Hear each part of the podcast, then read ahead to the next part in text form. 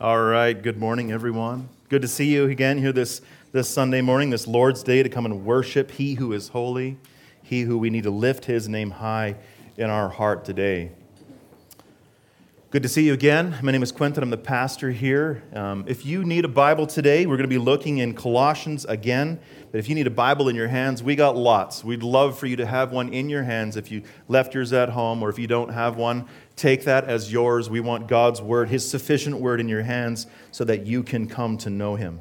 Today we're going to be learning about coming to know the Lord and what that means for transformation in our lives.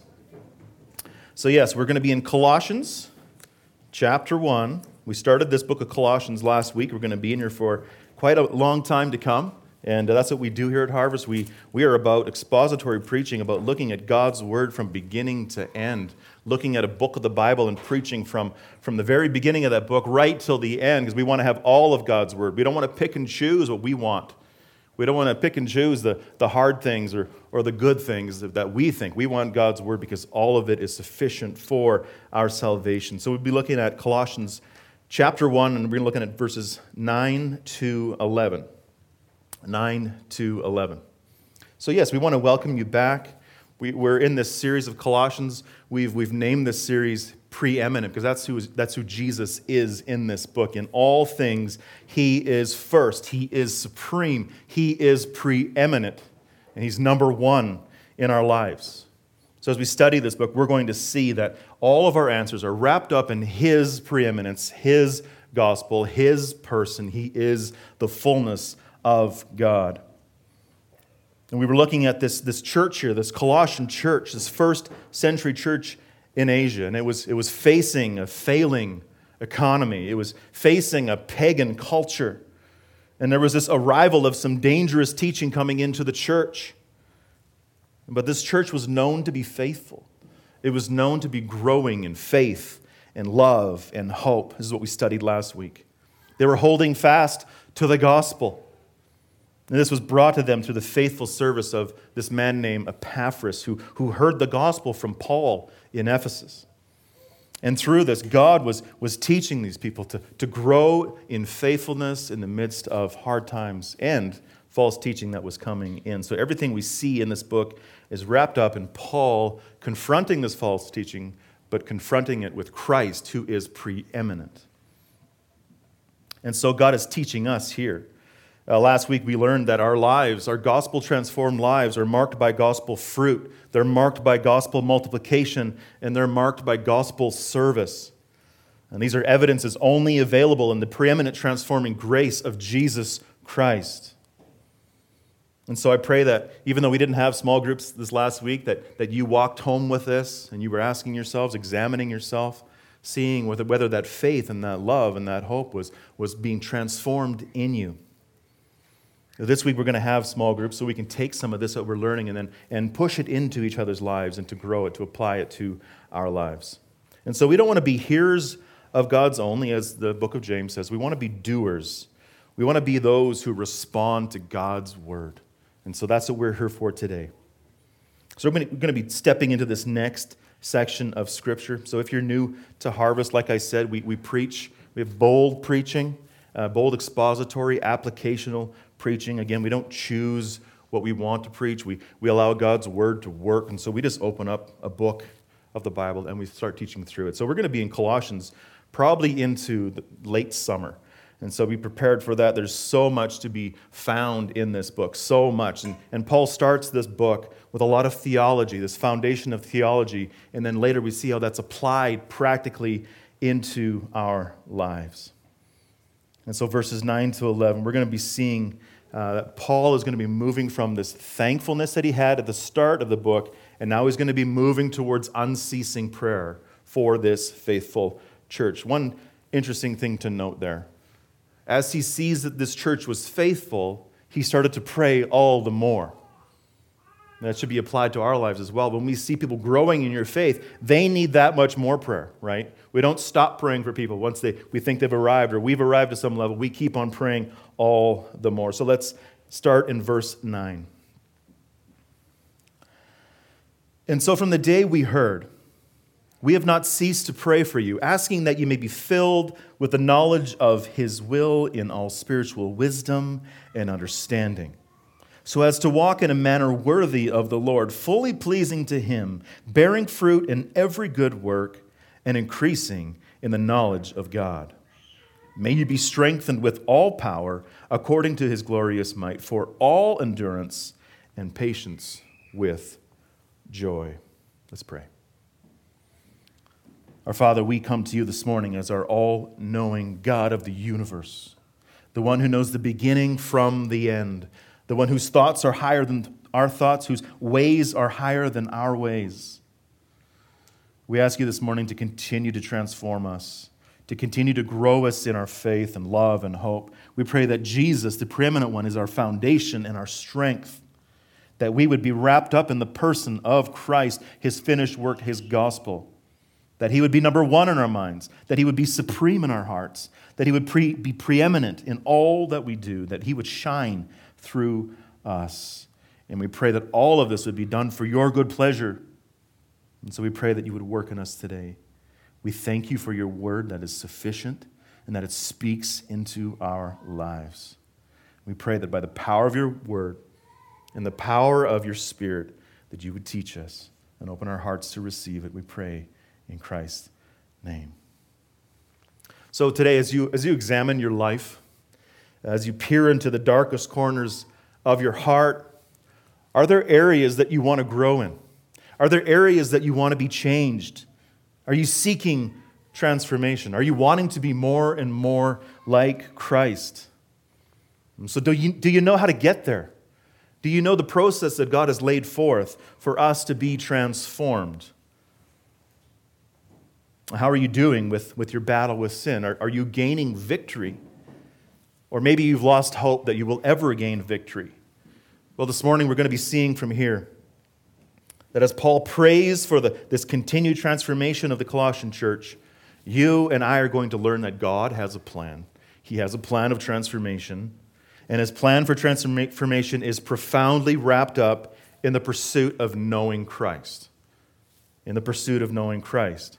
And we're going to see this in three consecutive stages here, just in these three verses, three consecutive stages. And the first stage is this. Point number one, when we pursue God's will, he transforms our minds. When we pursue God's will, he transforms our minds, starting in verse 9. And so from the day we heard, this is Paul and Timothy, from the day that they heard of the faithfulness of this Colossian church, they have not ceased to pray for them, asking that you may be filled with the knowledge of his will. And so we see here Paul modeling how he is continuing to pray for this Colossian church. He hears this great report of their faithfulness. And instead of thinking that they've got all things figured out, he continues all the more, like I said, to pray. Regular, consistent, dependent, unceasing prayer. And the content of his prayer and the content of this sermon today is primarily focused on our essential need of knowing the mind and knowing the will of the Lord for ongoing transformation. We're people that have been brought into this ministry of reconciliation. We're people growing in Christ, being transformed. And so the first thing he asks for in this prayer is that the Colossians will be filled, that they may be filled with the knowledge of his will, God's will. So pay close attention to the word filled and the word knowledge. And remember that this church is facing some false teaching. There were new ideas coming in, ideas that seemed very spiritual, ideas that seemed to promote a real Christianity. You needed to have some kind of special insight, this special knowledge, things that needed to be added to the gospel, that through some kind of a secret knowledge, you could be truly and fully spiritual. It wasn't just the gospel of Jesus alone this false teaching was teaching. It was Jesus plus. And so we see Paul here beginning to refute these errors by redirecting the gaze of the Colossian people to what they already know, this simple message that was brought to them from Epaphras. We know they've already heard the truth. They've already heard the truth of the gospel. They don't need anything new. They don't need anything edgy. They don't need anything that is groundbreaking. What they need is what is old, what is tested, what is true, the gospel of Jesus Christ. They needed to fill their minds with the will and the knowledge of God. So friends, if you and I want to be transformed today, we need to continue to be transformed by God's will. We need to pursue God's will. Now, God's will here is not a simplistic understanding of God's direction for your life.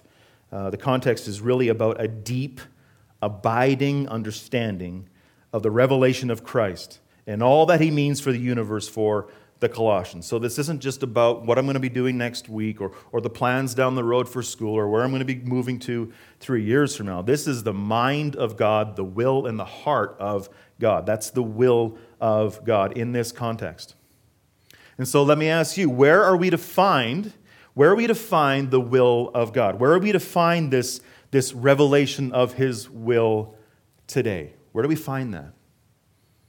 We find that revealed in his holy word, in his Bible. And so we have the Bible today, his sufficient word, find his will. And so this first stage of transformation is to know the mind and the will of God through God's word. And then everything else flows out of that foundation. So knowing God is key. Knowing God by his word. In J.R. Packer's book, Knowing God, he asks this question. He says, what were we made for? To know God. What aim should we have in life? To know God. What is the eternal life that Jesus gives? To know God. What is the best thing in life? To know God. What in humans gives God most pleasure? Knowledge of himself.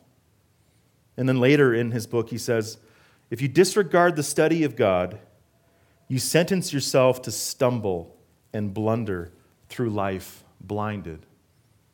And so let that inform your approach to God's word this week. As you get up in the morning, as you grab the Bible, think of this. Knowing God is key. Knowing God is life. Knowing God transforms. Why do we need to know God? Why do we need God's word? Well, friends, we all have fallen minds. We have fallen thinking. We are corrupted in our thinking. We need to have our minds renewed if we're to have any kind of hope of ongoing transformation.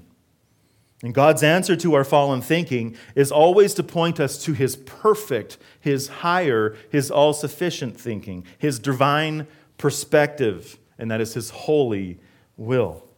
And we see this all through God's word. It's everywhere.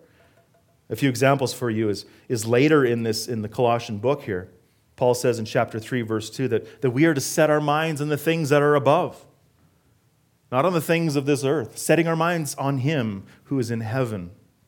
In chapter 3, verse 10, he says, putting on the new self, which is being renewed in the knowledge of the image, in knowledge after the image of its creator. And also in Romans 12, 2, do not be conformed to this world, but be transformed by the renewal of your mind, that by testing you may discern what is the will of God, what is good and acceptable and perfect. And that's just a few verses. From beginning to end, God's word is full of knowing him by his word, knowing him through, thus saith the Lord, what he has revealed. And so, friends, our only hope in engaging any type of gospel transformation is to start with our first foundation, and that is to expose our minds. Expose our minds to the mind of God through his written word. And so the next time that you sit down and you open your Bible, ask yourself, why am I doing this? Why am I reading this? Why should I be reading God's word? And then remember Paul's prayer here, that you would be filled with the knowledge of God's will. Not that you just would have a little bit of it. Not that you would be half full. This word translated filled here means to be generously supplied, complete to full and overflowing. And so as we give ourselves to that process over and over again, we begin to think like God. His thoughts become our thoughts. His perspective begins to become our perspective, and his will becomes our will. And throughout all of Scripture, this is how God teaches us. This is what he commands us to do. Isaiah 55, verses 8 to 11, God says this, "For my thoughts are not your thoughts, neither are your ways my ways, declares the Lord. For as the heavens are higher than the earth, so are my ways higher than your ways, and my thoughts than your thoughts.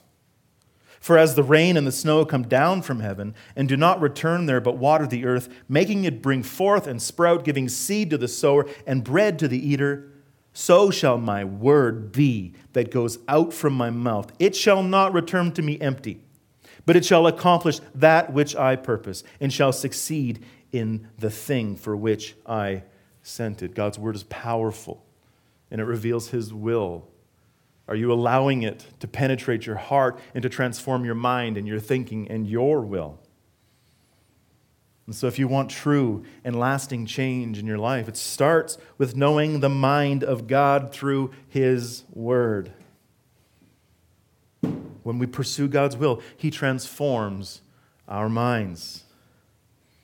But is it enough to have our mind full of the knowledge of God without it penetrating our heart? Is it enough to just know him, to know some facts about the Lord, to know his word from beginning to end? It needs to be moving further into our lives, into our hearts. And that's why Paul says we need to keep on praying for one another, that we would be filled with the knowledge of his will. And it would happen this way: in all spiritual wisdom and understanding. Which leads us to this second point, this stage two of transformation. When we apply spiritual wisdom, he transforms our hearts. When we apply spiritual wisdom, he transforms our hearts. And so let me ask you this question. When it comes to making the changes that you want in your life, is it enough to just know about God? Is it enough to just know the facts of God? Or is there more to the equation? You ever meet that person who seems to know a lot about God? They might know a lot about the Bible. They might know a lot about what it teaches, and they could probably tell you the order of the books of the Bible. They could probably quote all kinds of Scripture, and they can even argue fine points of theology, but they don't seem to be changed by the Lord. You ever meet anybody like that? I have. Their character and their choices don't seem to line up with someone who is filled with the knowledge of God's will. This does happen. Some people can have the most robust theology, but lack severely in just this practical transformation in their life. And so this is why Paul doesn't just stop with praying for the Colossians to be filled with the knowledge of the will of God, but he asks that they would be filled in all spiritual wisdom and understanding. Because genuine growth in Christ doesn't stop with the head. Biblical knowledge must move to your heart through spiritual wisdom and understanding. Packer also says this in his book, Knowing God. You can have all the right notions in your head without ever tasting it in your heart. You can have all the right notions in your head without ever tasting in your heart the realities to which they refer. And a simple Bible reader and sermon hearer who is full of the Holy Spirit will develop a far deeper acquaintance with his God and Savior than a more learned scholar who is content with being theologically correct. So we're not going just for head knowledge. We need to now push that knowledge of his will into our heart. And so Paul says we need it. We need wisdom. We need understanding. Now the Greek word for wisdom is sophia, which really means the ability to discern the truth, to see these vital principles in Scripture. So not just facts, but really how do we practically apply this? And actually the word synesis here as well for the will, Sunesis, the word for understanding, is the ability to apply these principles of wisdom to your heart. Okay, so vital principles applied to your heart is wisdom and understanding. To be able to discern and to be able to apply. So wisdom is truth applied to the heart, knowledge applied to the heart, with the intent of changing your desires, okay? Whose heart is in great need of transformation today? Mine is. I know my heart needs further transformation. There's still sin. As we live in this world, we continue to sin, right? And we will deal with that until the day that we die or Christ comes back to take us. We are saved, yes, but we are also sinners, and we need to continually be transformed. We call this sanctification. Our hearts need it.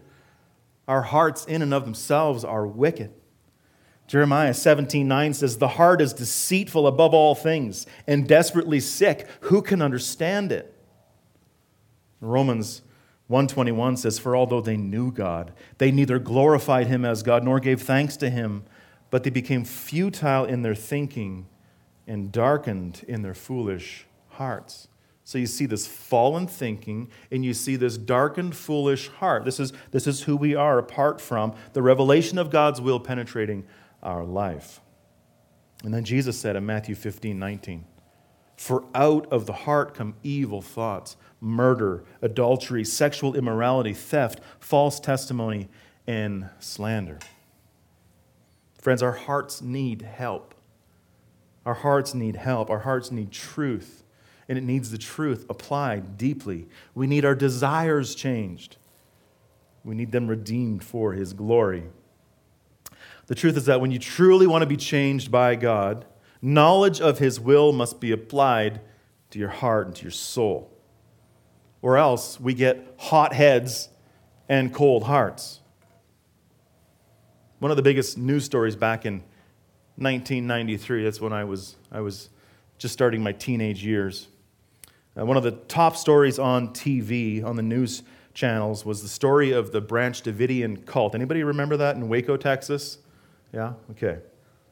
Now, this was an extreme cult led by none other than David Koresh himself. David Koresh was an extremely evil, extremely disturbed man, controlled, a very controlling man, very persuasive man, and he convinced many people to live with him in this isolated ranch. Ultimately, this whole thing ended with a standoff with the FBI. There was a 51-day standoff, and at the end, there was a massive fire and some shooting, and 89 people, including David, were killed in this cult, and the ultimate end of this fire and death. The reason I mentioned David Koresh is because this guy knew the Bible. He knew the Bible. Actually, it was told that by the time he was 16, he memorized the Old Testament and the New Testament. And so I give you this extreme example just to show you that we can have all kinds of knowledge in our head about the Bible. We can know it from front to back, but if it's not applied to the heart and it's not transforming your life, it is a complete loss. God wants to transform our hearts and give us new desires.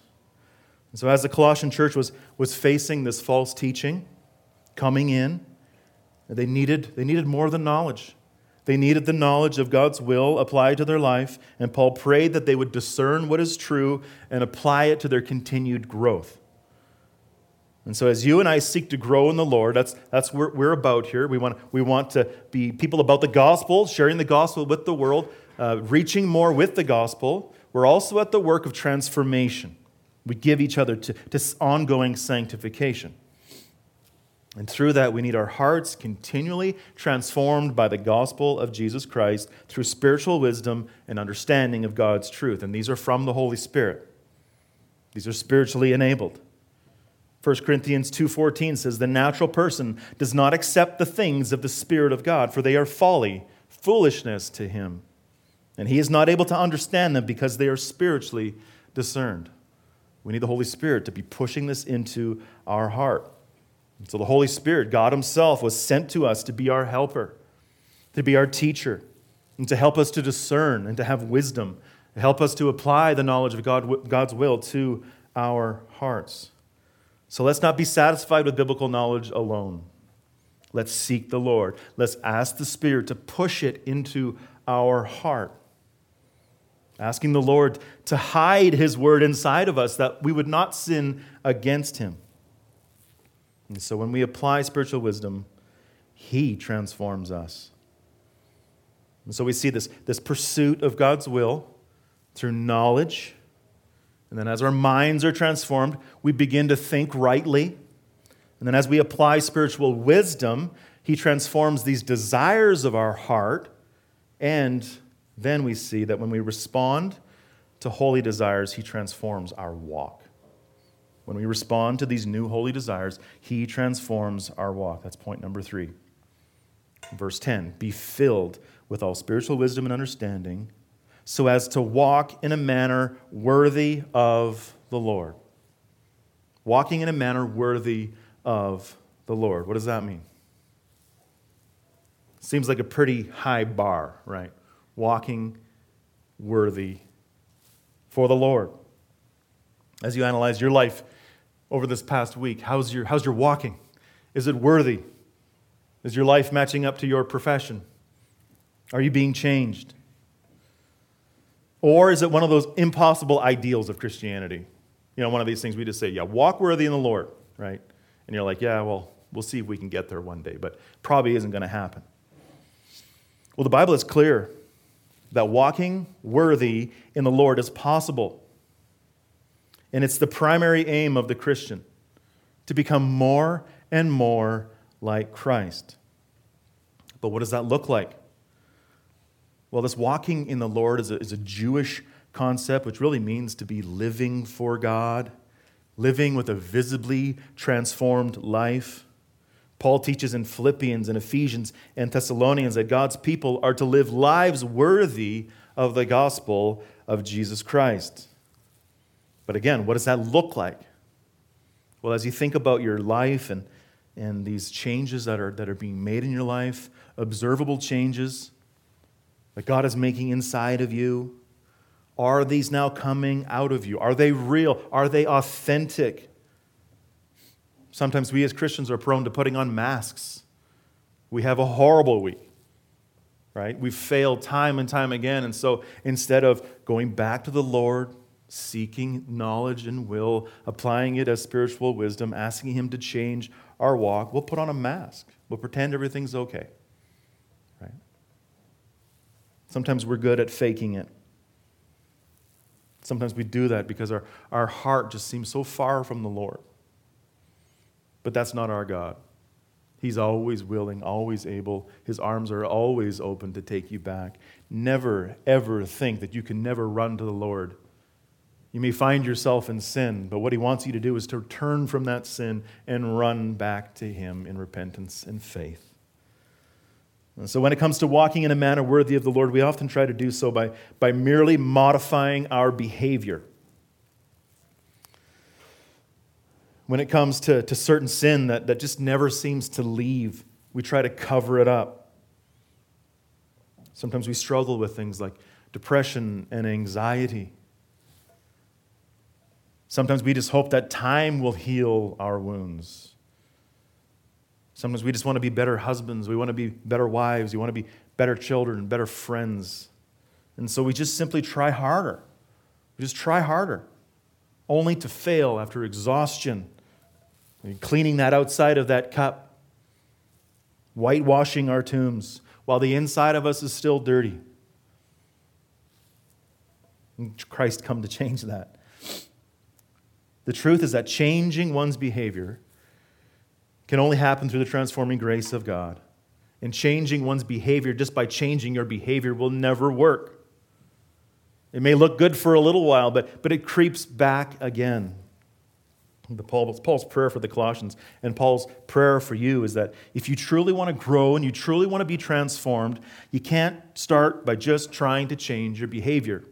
You'll never get there. The key to walking and the key to living a life in a godly manner is to get to the root of the problem. And the root of these wrong actions are our wrong desires of our heart. And the root of those wrong desires is wrong thinking. And so you see this process. You see God's process for change. It's from the mind to the heart, then to your actions.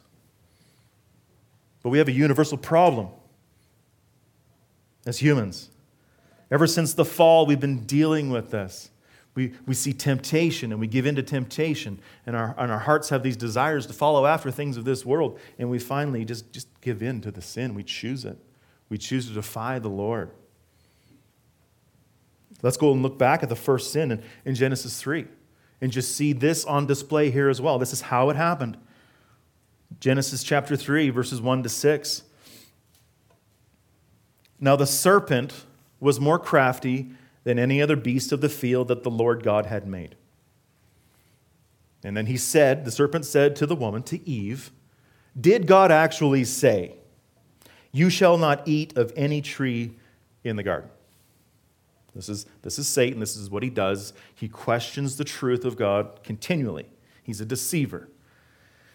And Eve, the woman, said to the serpent, "We may eat of the fruit of the trees in the garden, but God said, 'You shall not eat of the fruit of the tree that is in the midst of the garden, neither shall you touch it, lest you die.'" But then Satan says, "You will not surely die.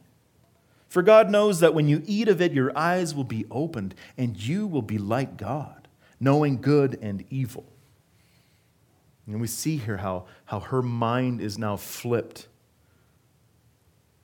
When the woman saw that the tree was good for food, and that it was a delight to her eyes, and that the tree was to be desired to make one wise, she took of its fruit and ate, and she also gave some to her husband who was with her, and he ate.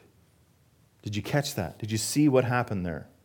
She believes not the truth, not the will of God, not spiritual wisdom. She believes the lies of Satan. And we can see this, that this fruit was a delight to her eyes. So her thinking has changed.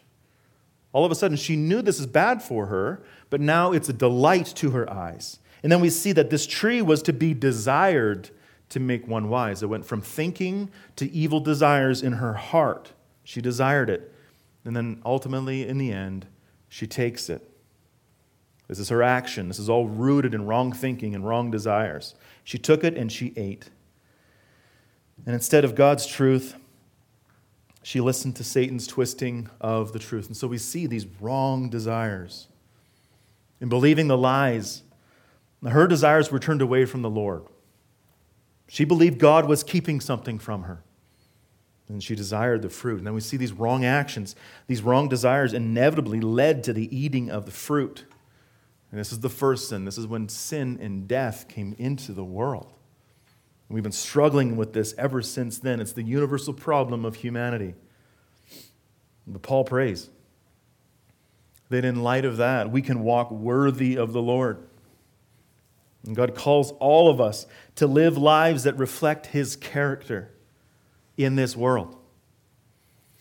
So do you want to walk worthy of the Lord this morning?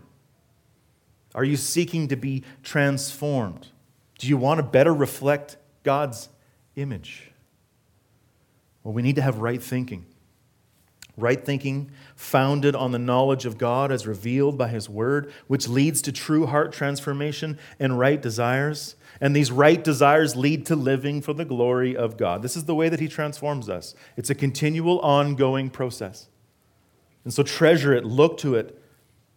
As you're looking at the sins of your hands, right? Don't be just trying to stop your hands from doing that. You need to be looking to the heart and then to your wrong thinking. So let's put this to practice. Let's start looking at our behaviors, the behaviors that we want changed, looking at these wrong desires that are fueling these actions, and then seek the Lord's knowledge and His wisdom through understanding and having our thinking transformed. This is the process. And the beauty of this is it ultimately pleases the Lord. Our transformation brings great pleasure to the Lord. In verse 10, it says, so as to walk in a manner worthy of the Lord, and it says, fully pleasing to Him. Fully pleasing to Him, bearing fruit in every good work and increasing in the knowledge of God, being strengthened with all power according to His glorious might for all endurance and patience, with joy. So point number 4, when our lives are transformed, God receives the glory. He gets all the glory. Our purpose as Christians is to never just seek transformation for the sake of transformation. We don't seek anything of the gospel just for ourselves alone, or for the world, or for the good of our family. Our transformation is always purposed vertically to the glory and the pleasure of God. And without that, we miss the whole point. We stop short of what we're really here for, which is to glorify God. We were created, we were saved, and we are sanctified for the glory and the pleasure of God.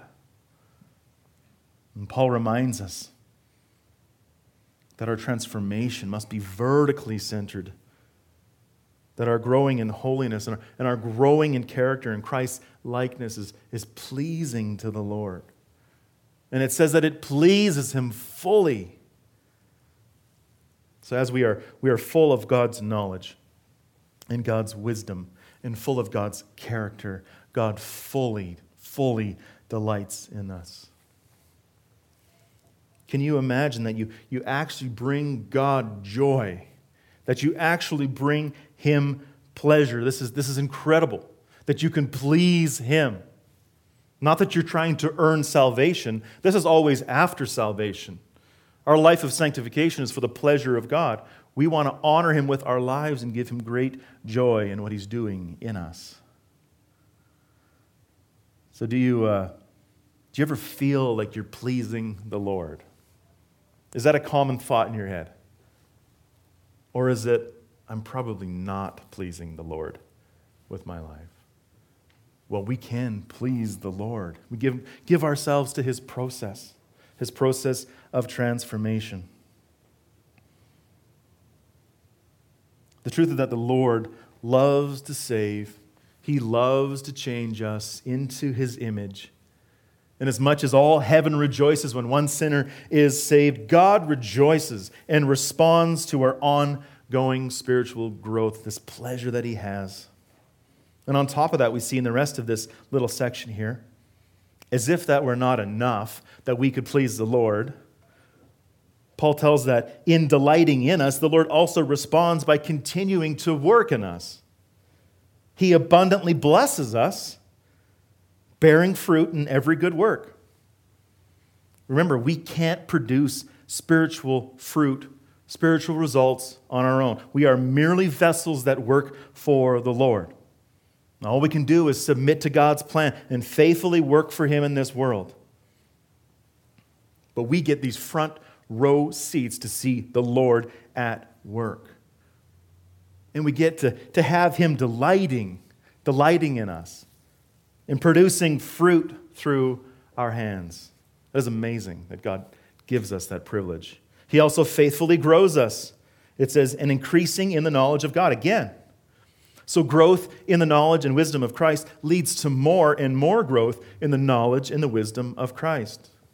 Again, this ongoing transformation, right? As we are transformed, God is pleased. He continues to transform us. We'll never be perfect this side of heaven, but the plan is while we are here to continue and to grow and to know our Lord and our Savior. And we also see here that He powerfully strengthens us, being strengthened with all power according to His glorious might for all endurance and patience with joy. Friends, all of this is by the strength and the power of our risen Lord and Savior. And apart from His strength, apart from His power, any efforts to please Him are in vain. Remember, our works in and of themselves, apart from the Spirit and the strength of God, are filthy rags. We need His strength. We need His Spirit. We need His power to change us. And we see that it's for endurance. It's to the end. Winning the race, getting to the end with patience and with joy. God fills us with joy as we go through all of our life, being transformed. Martin Luther wrote about this reality of God's strength in one of his famous hymns. He says, and we sing this regularly, "Did we in our own strength confide, our striving would be loosing. We're not the right man on our side, the man of God's own choosing. dost ask who that may be. Christ Jesus, it is he. Lord Sabaoth, his name, from age to age the same, and he must win the battle. It's the Lord who wins the battle, the Lord who gives us the strength. He is the fuel of our transformation, this preeminent Christ that we're learning about in Colossians. And apart from Christ, transformation will be fleeting. It will be incomplete. And so I ask you, do you know Jesus today? Are you sure that you know Jesus? Is there fruit being born in your life? Are you being transformed? Is there increasing knowledge? Is there wisdom being applied? And is there this visible change in your life? And that starts with knowing him, being found in him, being saved by him, and it's never too late. Today is the day of salvation. It's all wrapped up in the person and work of Jesus Christ alone. He lived for us. He lived the perfect life for us. He came because he loved us. He came because he knew that we couldn't save ourselves. This has been the plan from before the foundation of the earth, that God would send Christ, his very own Son, in your place and live for you and die for you so that you could have life. And not only did he die, but he rose from the grave for you. And the power that is found for living this Christian life is found in his resurrection. It's resurrection power. The same power that rose him from the grave raises us from the grave and gives us the power to live for him. And so I ask you to turn from your sin today. Run to Christ. Believe in him. Trust in him. And so as a new church in South Calgary, we want to be faithful like this Colossian church. We want to be known for hope and love and faith. We want to be known as a transformed people. Those whose God's presence goes with. Those who are all about the preeminent presence of Christ. Those who boast in the Lord alone. And so that's why Paul prays for the Colossians. And he's praying for us here. That when we pursue God's will, he transforms our minds. When we apply spiritual wisdom, he transforms our hearts. And when we respond to holy desires, he transforms our walk. And when our lives are transformed, God receives all the glory.